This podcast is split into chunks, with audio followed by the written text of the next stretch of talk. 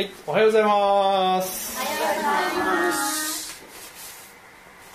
ドラえもんの4次元ポケットの中がどうなっているか想像できる方いますか？えー私は、まあ、幼い頃からドラえもん大好きで読んでたんですけどもイメージとしてはそのポケットの中は宇宙空間のようなとにかくだだっ広い、えー無限に広がる空間がずっと広がってるんだろうなというようなイメージを持ってましたね。でもどうしても分からなかったのはその中からどうやって特定の道具を取り出せるのかというところがどうしても、えー分からなかったですね。いろいろ考えましたけどね。仕切りがあるのかなとかね。いろいろ考えましたけどそれが分からなかったです。で大人になって、えー改めて考えてみました。宇宙空間のような空間が広がってるのでもないということに気づきましたね。なぜかというと宇宙空間っていうのは3次元だからです。で4次元じゃないんですよね宇宙空間っていうのはね。4次元ポケットの中は4次元なのでそこの中は想像ができないような感じになってるはずなんですよ。でそもそも次元って何なのかっていうと、え1次元って何何ですか？1次元は？そう今。ジェスチャーで示してくれました。線線ですね。2次元は面縦と横。で3次元は縦横高さがある。で特定の点を、えーある点を特定するのに縦横高さの直線の交わる点というふうに表現できるのが、まあ、3次元の世界であると。でじゃあ4次元って何かっていうといわゆる4次元空間っていうとその縦横高さにもう一本何か何か軸が入っているのを4次元っていうわけですよね。で3次元の世界に住んでいる私たちにはそれを想像することはできないわけです。つまり物理上物理学上の概念としては、えー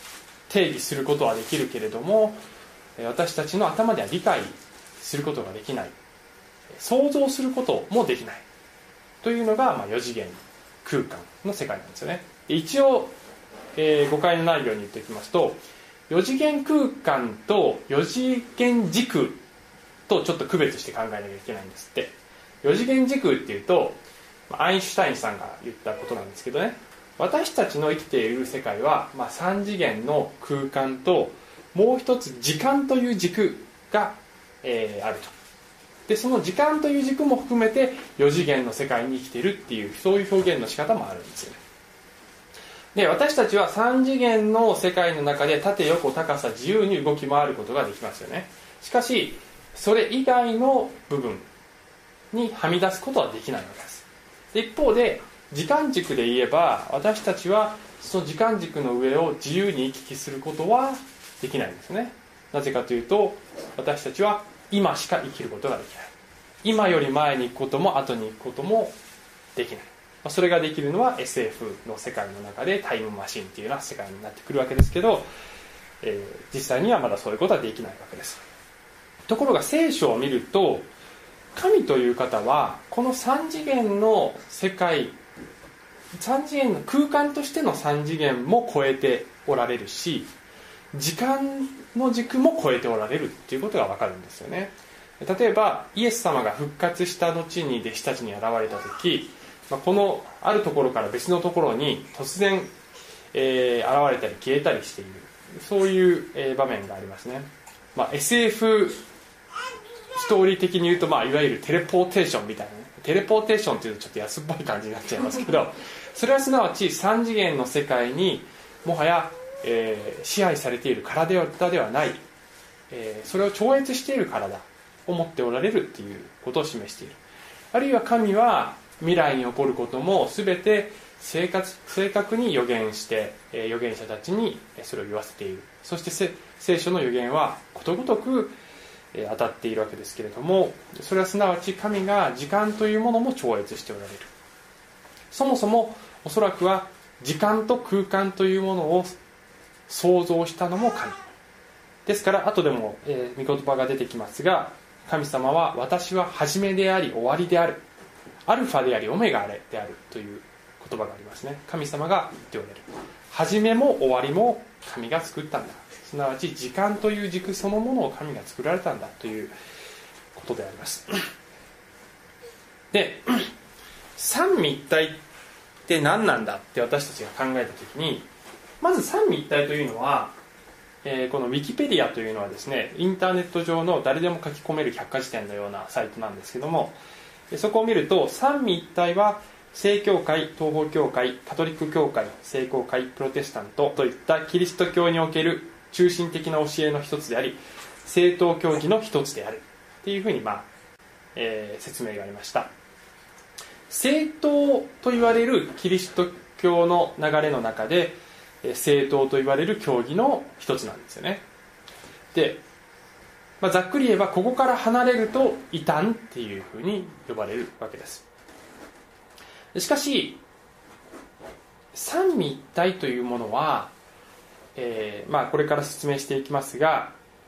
私たちの3次元とそしてこの時間という制限の中で生きているこの私たちの頭の中では決して理解することができないような概念なんですよね。つまり概念としては定義することができるけれども想像するイメージするということはできない。まあいわば4次元ポケットのようなものでそれはそういうものなんだとして捉えるしかないわけです。ですから今日のポイントは三位一体は理解できないことを理解してください。これはすごく重要なことなんです。三位一体を理解しようとするとどうなるかというと神という方を理解できるレベルに落としてしまうような教理が出来上がる。すなわちそこから歴史の中で多くの異端が生まれてくるわけですね。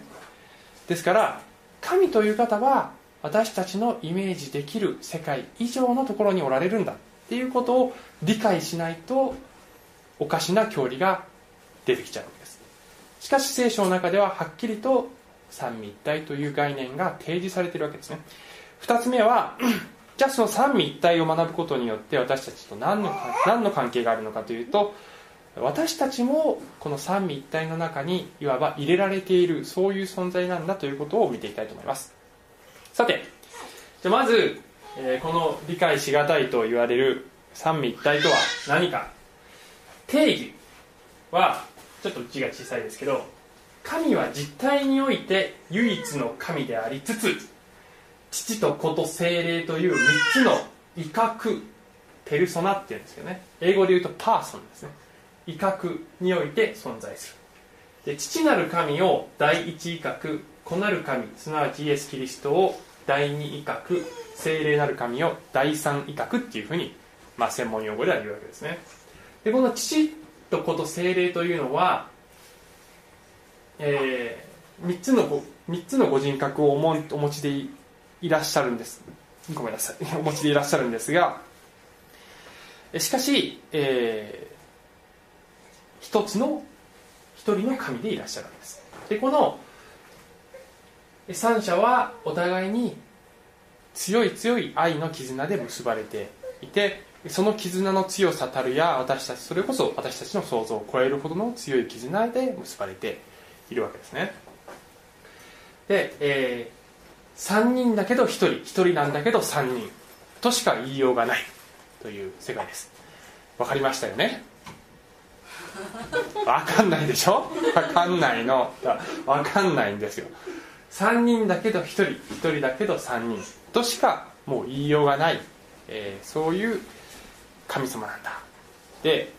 いくつか誤解が時々あるというか、まあ、歴史の中でこの三位一体を説明しようとしていくつかの、えーまあ、定義がですねなされようとしていたんですけどいろいろ間違った定義が発生するんですよね。例えば三位一体はですね3つの神がいるんだというふうに言う人もいたわけです。あるいは1人の神が3分割されてるんだというような三位一体論もあるんですよね。あるいは1人の神が3つの形で現れているんだ。というような言い方もするんですけどそうじゃないんです。ちょっとだんだんこんがらがってきましたね。で私たちはですねあの三位一体とはどういうことかということを例え話でいろいろ作るんですよね。でこういった例え話はあのもうマイクにいとまがないほどいろんな例えがあるんですね。例えばまあ水というのは H2O だけど固体と液体と気体があるように3つの形があるというような表現をしてみたりあるいは坂本隆というのは一人の男だけども父でありあるいは父親から見れば子でありあるいは妻から見れば夫であるというような 3, 3つの形があるというふうな言い方をしてみたりあるいは一つの家から、えー、一つの家の3つの窓から光が漏れ漏れている。外から見ると3つの光に見えるけど中に入ってみると1つのろうそくから出てる光だった。とかね。まあまあいろいろあるでそういった例え話は、まあ、三位一体というものを漠然と理解するのに、まあ、助けになるかもしれないのであの全く無駄というわけではないのかもしれないですが覚えておかなければいけないのはそのどれ一つをとっても完全に三位一体をうまく表現できているものはないということです。この世の中の事象において三位一体をえー、完全に表現できるそのような例え話そのような事象は存在しません。それはなぜかというとさっき言ったようにこの3次元と時間軸の中では絶対に表現できできないものだからです。それを覚えとかない覚えた上覚えている上で、まあ、例え話を使うならいいのかもしれませんが、えー、私たちの想像を超えているということをあらあ何、えー改めてじゃなくてありのまま受け入れるということが一番重要なことだと思います。でそこで、えー、まああのいくつかの御言葉をですね見ていきたいんですが、まあ、聖書の中で三位一体を示唆している聖書箇所っていうのはまあおびただしくあるんですよね。で全部列挙してるととても時間が足りないので今日は一部分しか見せていきますあの見せることができませんけどもまず、まあ、先週のメッセージでも言ったんですけど神様はお一人であるということが旧約聖書から新約聖書に至るまで貫かれている一貫した、えー、聖書の主張であり神ご自身の、えー、ご自身の示しておられることなんですね。イザヤ書には私は初めであり私は終わりである。さっきも言いました。私の他に神がない。創造主としての神。宇宙を作られた方、えー、他にもたくさんいろんな神様がいるよというような教えが世の中にはいろいろありますけどそうではないというのが聖書の主張であり聖書の神様の主張です。つまり神の単一性。神は一人であるということが、え、絶対に譲れないまず第一の前提なんだというふうに聖書は言ってるわけです。しかし不思議なことに聖書はあたかも神が複数いるかのような表現がここかこここかしこにあるわけですよね。例えば創世紀の第1章1節。一番最初の部分には神。初めに神が天と地を創造したって書いてあるんですけどこの神、えー、ヘブル語でエロヒムって言いますが、えー、これは複数形なんですよね、えー、単数形は L, L なんですよ。エロヒムというふうに複数形になっていてしかし想像したという動詞は単数形につながる動詞なんですね。ですから、え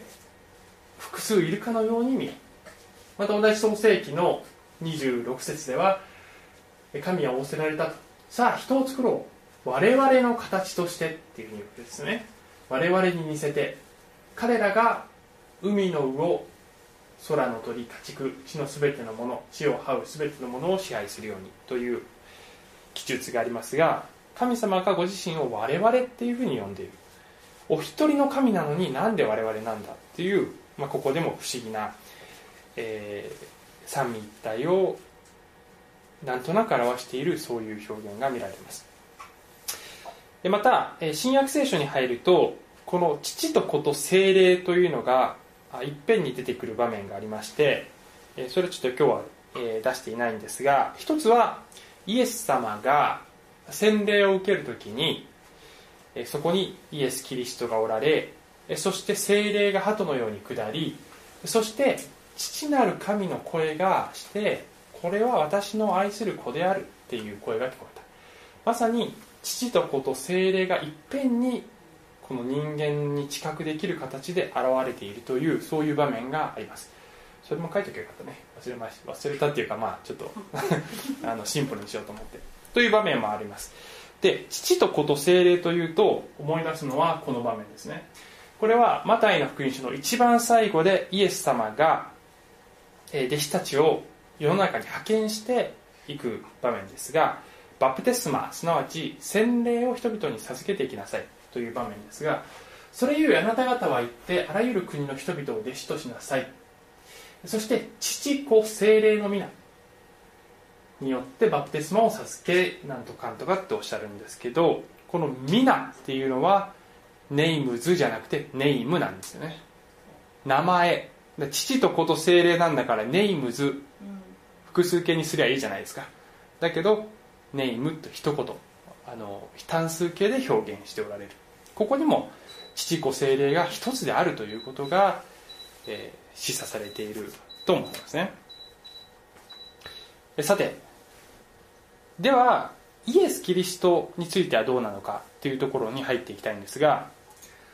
このですね先ほどこの正当な教理というものから外れていくと、まあ、異端というふうに呼ばれるというふうに言いましたが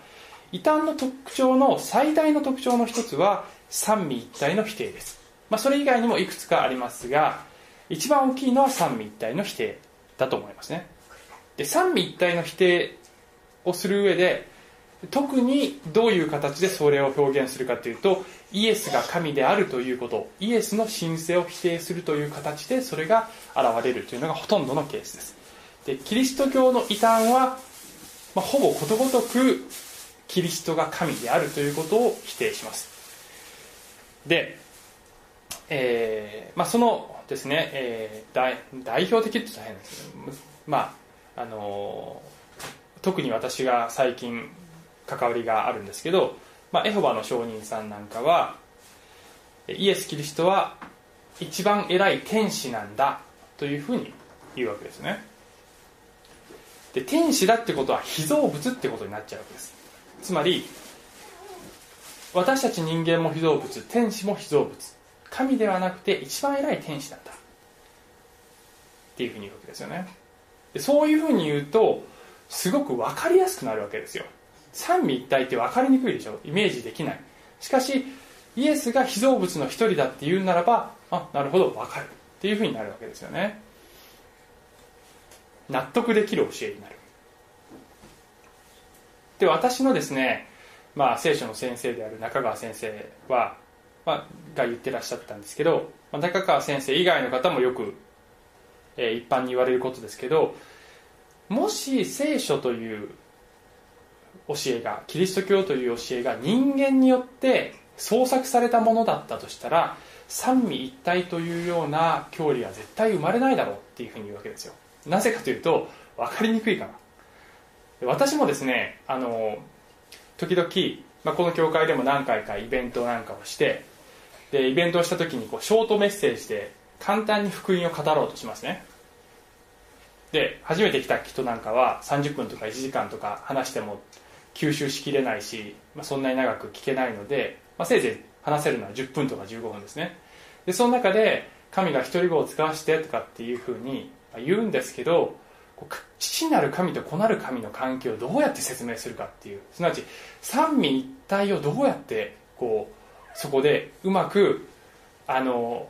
説明するほどの時間もないしだからといってその要素を入れないわけにもいけないいけないしっていうことで三位一体さえなければもっと簡単なのになっていう。なもう本当そこで困るんですよいつも。短く神様の愛を表現しようと思うとあるいは人に聖書を説明しようとするときに一番困るのが三位一体。だから私がもしですね宗教を作るとすればこんな説明しにくい教理なんか絶対作りませんよね。絶対作んないよ。もっと分かりやすいようにする。でそそれをそうしちゃったのが例えばそのエホバの証人だったりまた、まあ、モルモン教もそうだと思いますし他にもたくさんあるわけですよね。でこれは別にある特定の宗教の信じてる方々をバカにするとかそういうことが目的ではありません。またそういう宗教を攻撃することが目的ではありません。実際私は最近ですね他の証人を信じてる方と個人的にお話をしたりしました。とっても誠実で、えー、純粋で立派な青年でしたねその人は。本当に尊敬できる人でした。しかしだからといって彼が信じているものが正しいということはできない。この世には残念ながら正しいものと間違っているもの嘘と本当真実と虚偽本物と偽物が存在する。それは厳然たる事実であって、えー、正しく聖書を理解するっていうことを学んでいくことが重要なわけです。でなぜ、えー、この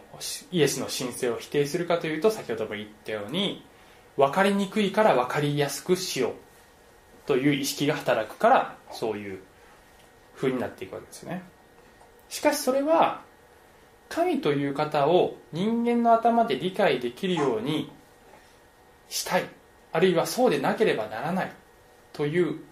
気持ちから発生している。すなわち残念ながらそれは人間の傲慢です。人間が神を理解できなければならないという前提がある。その前提は人間の傲慢から来ている。聖書は明らかにこの人間の想像を超えた形での神の姿を提示しているのだからそれをそのまま受け取るのが正しい謙遜な姿勢であるということができると思います。ちなみに三位一体という言葉は神学用語で聖書の中には出てきません。言葉としては出てきません。しかし明らかに概念がそこに存在している。だから、えー、神や三位一体であるというふうに言っていいのだと思います。そして聖書の中ではイエスの神聖を示している箇所これもおびただしく、えー、あるわけですが、まあ、いくつか紹介しますとやはり、えー、ヨハネの福音書の、まあ、一章一節初めに言葉があった。言葉は神と共にあった。言葉は神であった。というふうに続いてこの言葉というのはイエス・キリストのことであるということがこのヨハネによって述べられていくわけですが、え、イエス・キリストが言葉という言葉によって表現されているんですよね。でなぜ言葉なのか、まあ、ギリシャ語で言うとロゴスっていうふうに言われるんですけどね。なぜ言葉なのかっていうところまで今日説明してるとちょっと時間がないのでそれは割愛しますがここでのポイントは言葉は神と共にあったというセリフの中に言葉というのと神というのが別個の存在であるということが表現されていてそのすぐ後で言葉は神であった。すなわち言葉と神は一つだ。言葉は神であるというふうにこの真ん中の言葉は神であ神と共にあったあったという言葉と言葉は神であったという言葉が完全に矛盾してんだけど隣り合わせにつながっているというところにまあ、ここにも、えー、三位一体の、えー、形が現れているしまたイエスが神であるということが示されている。また8章58節ではこれも有名な箇所ですがイエス様がユダヤ人のその人たちと話をしていてイエス様より遡ること2000年前に生きていたアブラハムというイスラエル人の祖先である人物について話していた時にイエス様が言われた言葉。イエスは彼らに言われた。誠に誠にあなた方に告げます。アブラハムが生まれる前から私はいるのです。っていうふうに言われるんですね。でこの私が私はいるっていうのは英語で言うと I am なんですね。でギリシャ語で言うとエゴエイミーっていうんですけどもこれは、えー、本来ならばこの文脈ではアブラハムが生まれる前から私はいたのですとかえー、私はずっといるのですという過去形にするかもしくは過去完了形にしなければおかしいわけですよね。しかしここでは I am という現在形で表現されているわけです。文法的に言うと。つまり、えー、ででこの I am エゴエイミ I am というのは出エジプト記の中で、えー、モーセが芝の中から語りかける神と遭遇した時にあなたのお名前は何ですかというふうにモーセが神に尋ねた時私は「I am」というものである。私はあるというものである。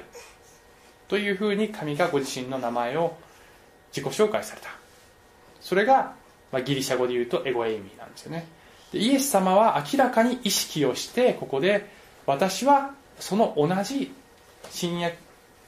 出エジプト記の中でモーセに現れた神であるエゴエイミーなる方と同じ存在であるということを示すために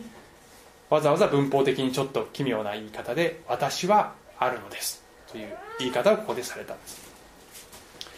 でその後でユダヤ人たちがどう反応したと書いてあるかというと彼らは激怒したんですよね。なぜかというと彼らは明らかにイエスがこのエゴエイミという言葉を意識的に使って自分を神としているということを人々は理解したのでイエスに激怒したわけです。さらに19 14章の10、え、9節は、えー、イエスがピリポという弟子に言う言葉ですよね。ピリポが父父なる神を私たちに見せてください。そうすれば私たちは満足しますよっていうふうにイエス様に言われた時にイエス様は彼にピリポこんなに長い間あなた方と一緒にいるのにあなたは私を知らなかったのですか？なあまだ分かってなかったの？ってい。う私を見た者は父を見たのです。どうしてあなたは私たちに父を見せてくださいというのですか？というふうにイエス様は言われる。別の箇所ではイエス様は私と父とは一つであるというふうにも表現しています、えー、まあマイクにいとまがないです。イエス様がご自身を神であると、え宣言されそして弟子たちもイエスが神であることを述べ伝えた。ということは聖書を見れば明らかです。で聖書を信じると言いながらイエスが神であるということは否定するというのはそれはおかしな聖書の考え方であると言わざるを得ません。さてここでしかし質問が出てくるかもしれません。でも正当なキリスト教にもたくさん宗派や解釈があるじゃないの。って思いますよね。で私もこれ悩んだことがありますね、えー、私は昔超教派のえクリスチャンの団体でに関わってたことがあるんですがいろんな教会いろんな宗派から集まってきて、まあ、一緒に集会を持ったりするわけですよね。でそうすると話をしてると若干聖書の捉え方が違ったりするわけですよ。でなんでそういうことがあるのかな？なんでもっと統一できないんだろうっていうふうに、え悩みますとね。真理である真理であるはずの聖書がこんなにいろんな捉え方されていいんだろうかっていうふうにあの、まあ、悩んだことがありますね。でもこれはですね、えー、極めて自然なことであるということができると思うんですよね。例えばこれをこういうふうに表現してみましたね。例えばみのりんという人物がいると。でみのりんを知っている何人かの人がみのりんを取り巻いているとしましょう。でこれ一番左はみのりんのママですけども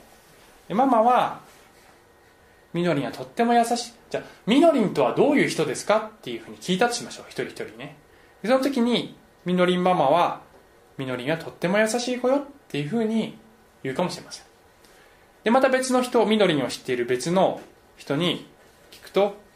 みのりんはいつも明るくて楽しい人よっていうのが彼女にとってのみのりんの姿かもしれません。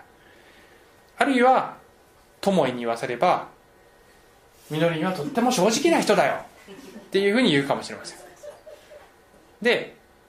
夫に言わせれば結構な結構怒られるしね厳しいとこもあるんだよみのりんはねっていうふうに言うかもしれないですねみのりんを知っている100人の人に聞いて100人が100人一字一句間違えずに全く違わないセリフをみのりについて言ったら気持ち悪いですよ。おかしいでしょそんなことが起こったら。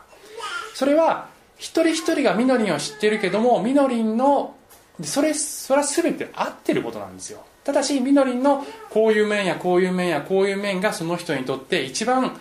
強調されている一番印象に残っている点であるという意味で人それぞれみのりんの形容の仕方が違うっていうことです。それは極めて健全なことです。でこの時大切なことはこの全員がみのりんという人間を人として愛しているということですよ。みのりんとこの人たち一人一人の間に愛の関係がある。しかしもしかしたらある人は別の人よりもよりよくみのりんを理解しているかもしれない。私は夫なので誰よりも時間を多く過ごしていると思いますがなのでみのりの友達より私の方がみのりのことをよく理解しているかもしれな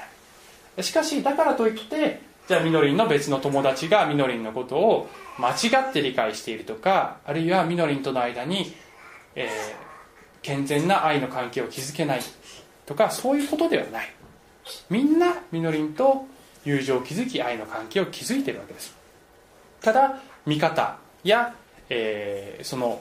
最も重要な協調点が違う。だけである。それはすごく普通のことであり健全なことなわけです。同じようにイエス・キリストという方を見た時に、え、いろんな、え、視点からそれを見る人がいてそれぞれがイエスかという方はこういう方は聖書ということは聖書はこういうことを言っているというふうに少し表現が違ったとしてもそれぞれがこの三位一体の神あるいはイエスという救い主を心から愛し従っていきたいと思っているという点で皆仲間であるというふうに言っていいと思いますね。ところがさてここに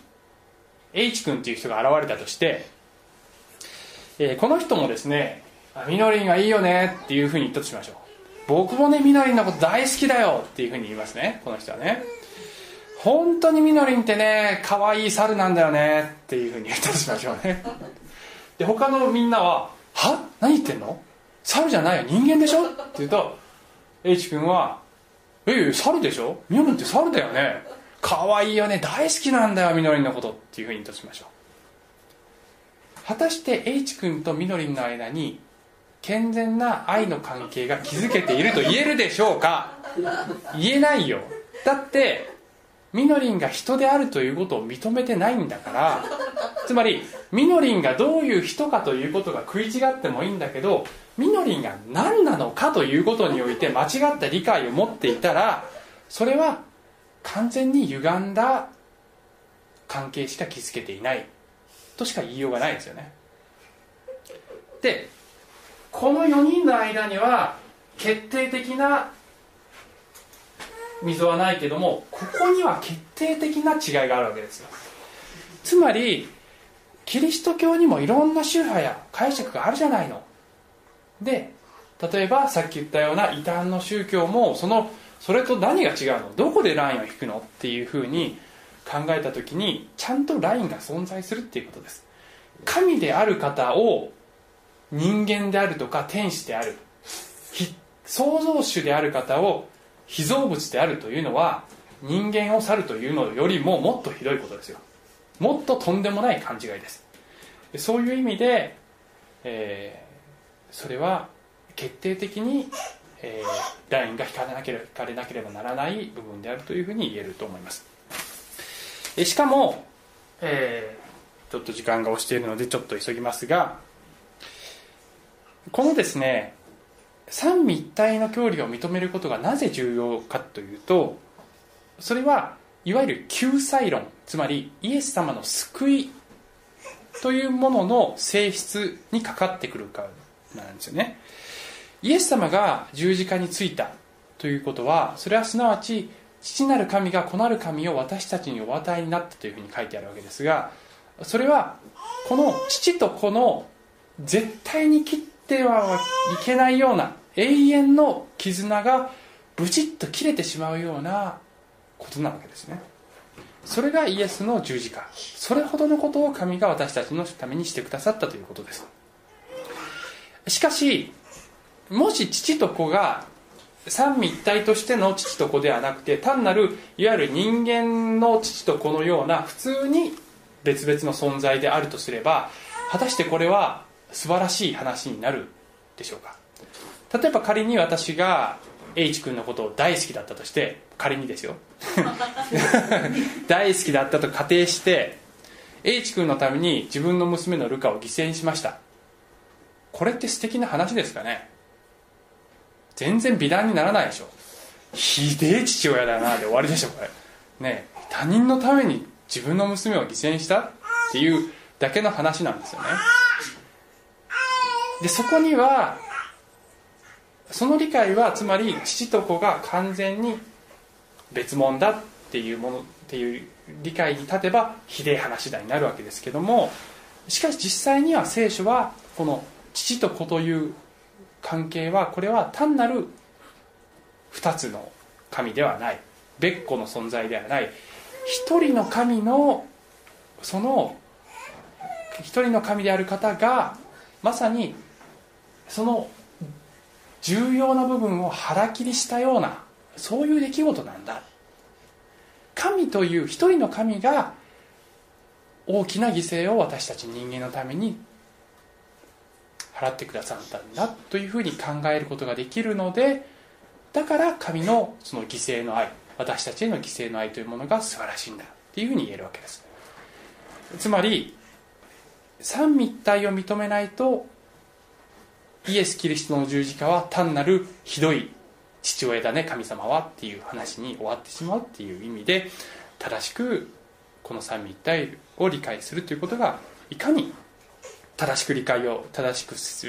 救いを理解するということにもつながっているわけです。ちょっと噛んでますけどすいません、はい、でも分かりますよねで、えー、さらに最後にですね、まあ、2つのポイントを、えー、簡単に言いますけども私たちのクリスチャン同士の絆というのもこの三位一体のような絆なんだというふうに言われているんです。どこで言われているかというとイエス様がこの十字架につく前の晩に弟子たちに語るんですよね。私また私はあなたあなたが私にくださった絵これはですねイエス様が父なる神に祈っている父なる神への祈りの中でおっしゃられた言葉です。また私はあなたがつまり父なる神が私にくださった栄光を彼らに与えました。つまり弟子たちに与えました。それは私たち父と子という意味ですがが一つであるように彼らも一つであるためです。私は彼らにおりあなたは私におられます。それは彼らが全うされて一つとなるためです。それはあなたが私を使わされたこととあなたが私を愛されたように彼らをも愛されたことをこの世が知るためです、えー、弟子たちがイエス様を信じるクリスチャンたちが一つになるんだ。でそれはあたかも父なる神と子なる神が一つであるのと同じようなものなんだというようにイエス様は形容されてるんです。でそれはですね単なるイメージだけの問題ではなくて実際的にそうだということがまた別の箇所からも分かるんです。これは第一コリントですがパウロがこういうふうに言ってますね。なぜなら私たちは皆ユダヤ人もギリシャ人も奴隷も自由人も一つの体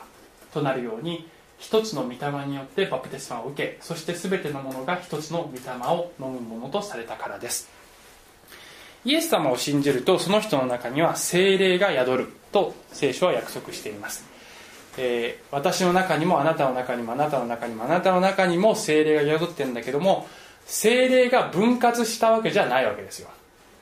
あるいは何人も精霊がいるわけでもないわけですよ。で先ほど言ったように精霊も一人の方。一人の精霊なる方が私たち一人一人の中に住むというこれまた私たちの頭ではちょっと想像できないようなことが起きてるんだよと聖書は私たちに語っているわけです。でたとえ私が H 君なんか嫌いだって言ったとしても言わないけどね。家庭だけどね。ちょっと H 君もあのあれだね。大好きだよ H 君のこと。大好きだから H 君のことね、はい、言ったとしてもあるいは教会の中で私はあの人と仲間だ仲間だなんてとても思えないと言ったとしても同じ一人の御霊が私たち一人一人の中にいるという事実はどこにもいかないわけです。そしてイエス様は三位一体のこの父子精霊が一つであり互いに愛の絆で結ばれているのと同じようにこの私を信じるあなた方も一つとなりなさいというふうに私たちに強く訴えていらっしゃるわけです。そしてこのえ、同じ章の先の方でイエス様パウロはあなた方はキリストの体だと。一人一人はその各機関なんだと。私たちはこうなんだ。私たちは同じ一つの御霊を受けてそしてキリストの体を作っている。それが教会なんだというふうに言ってるんです。教会というのは人間が歴史の中で作り上げた人間の組織ではありません。もちろん組織としてのその地域教会という意味での組織という形をとっているわけですがしかしそこの本質その本質は神がキリストの体として作っておられる、えー、霊的有機体っていうんですけどね、まあ、ちょっと難しい話するともう時間がないので終わりますけどもそれは一つの生きているキリストの体を作っているんだ。それは私たち一人一人が集まってイエスキリストの体を作り、えー、このこの地上でイエス・キリストの意思を成し遂げていくんだ。という、えー、とんでもなく不思議なしかしとんでもなく素晴らしい奇跡のような事実が聖書が言っている私たちのこの教会の姿なんだ。ですから私たちは一つとなってイエス様の手足となって歩んでいこうじゃないですか、はい、祈ります。愛する天のお父様全く私たちの理解を超えた神のお姿三位一体、